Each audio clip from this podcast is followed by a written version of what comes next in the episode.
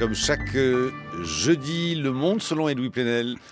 Vous avez le soleil dans les yeux, Edoui, j'aurais dû baisser le store, ça va Ça va bien, Vous allez, ça va allez y bien. arriver On peut le baisser. hein, Tout va bien, j'aime le soleil. Oui, et vous dites aussi ce matin que nous sommes de grands enfants. Eh oui, cher Marc, euh, citoyens, citoyennes, mesdames, messieurs, et vous-même, euh, Marc, euh, et autres collaborateurs de France Culture, vous êtes des grands enfants, vous n'êtes pas matures, vous êtes un peu irresponsables, inconscients, maladroits. Comme on dit dans le créole de mon enfance, c'est mamaïla, c'est sireur. Eh bien, heureusement, il y a des pour vous protéger, des gens responsables, des gens qui savent répondre aux bonnes questions, vous prendre par la main. On s'apercevra à la fin du quinquennat que c'est un homme qui a protégé les Français y compris d'eux-mêmes.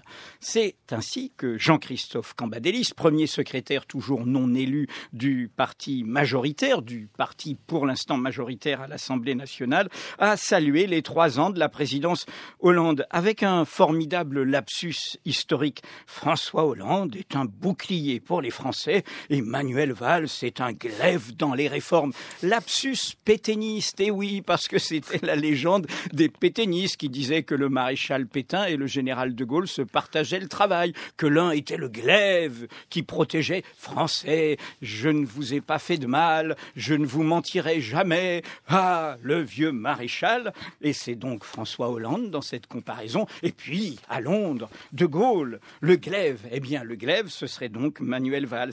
Drôle de comparaison. Hélas, il n'est pas le seul, Monsieur Cambadélis. Ils se sont donné le mot.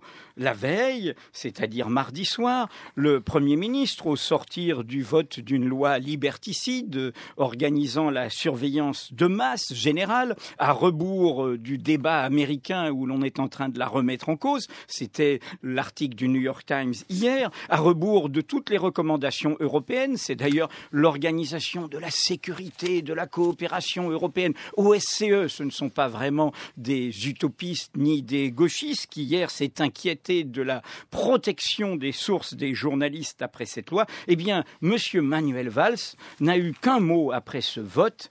Il s'est étonné des pressions Chacun a pu le constater, il y a eu beaucoup de pressions, mais je constate que peu de parlementaires, heureusement, ont été sensibles à ces pressions et qu'au contraire, comme le dit M. Valls, ils ont eu le sens de l'État. L'État, je le rappelle au Premier ministre, ça n'existe pas dans une démocratie. Ce qui existe, c'est l'État de droit. C'est l'État avec adjectif, avec procédure, avec pouvoir et contre-pouvoir. Et donc, voilà les pressions. Les pressions de qui, au fait? Mais les pressions de vous, de nous, les pressions de la société.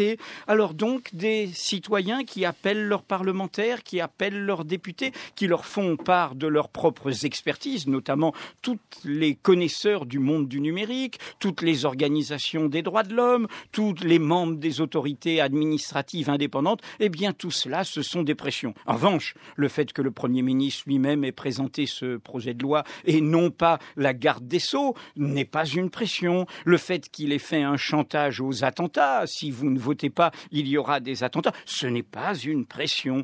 Ils se sont vraiment donné le mot car il y en a un troisième comme si ça ne suffisait pas. Eh bien, le jour même de cet anniversaire, hier 6 mai, c'est le porte-parole du gouvernement, ministre de l'Agriculture, proche de François Hollande, qui s'en est pris à qui? Eh bien, aux frondeurs, à ses propres camarades du Parti socialiste. Ils ont été une contrainte de plus. Ils ont porté le débat à l'intérieur du PS et n'ont cessé de critiquer dès le début. Et ce temps que nous avons passé à nous expliquer entre nous a été du temps perdu avec les Français. Drôle de réflexion. Au fait, le Parti socialiste n'a-t-il pas un congrès en cours? Et le congrès n'est-il pas le moment du débat, du pluralisme, de la discussion? Eh bien non, circulez, il n'y a rien à voir, vous nous faites perdre du temps.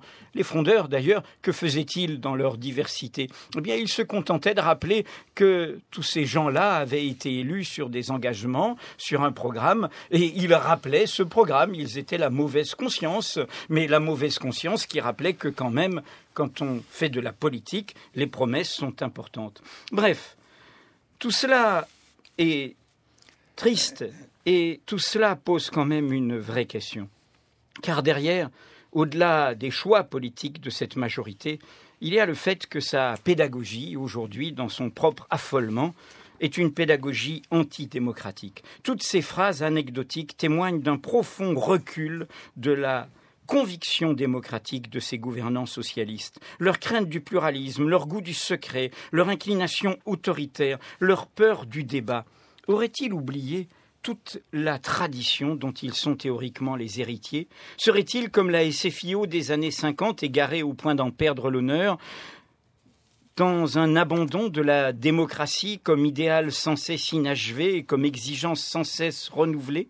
Car on n'en finirait pas de convoquer tous les penseurs de la démocratie, y compris les plus modérés, qui illustrent l'héritage intellectuel ainsi bradé. Alexis de Tocqueville, redoutant le despotisme doux d'une démocratie où les citoyens sortent un moment de la dépendance pour indiquer leur maître et y rentrent, alors que s'élève toujours citation, un pouvoir immense et tutélaire qui se charge seul d'assurer leur jouissance et de veiller sur leur sort.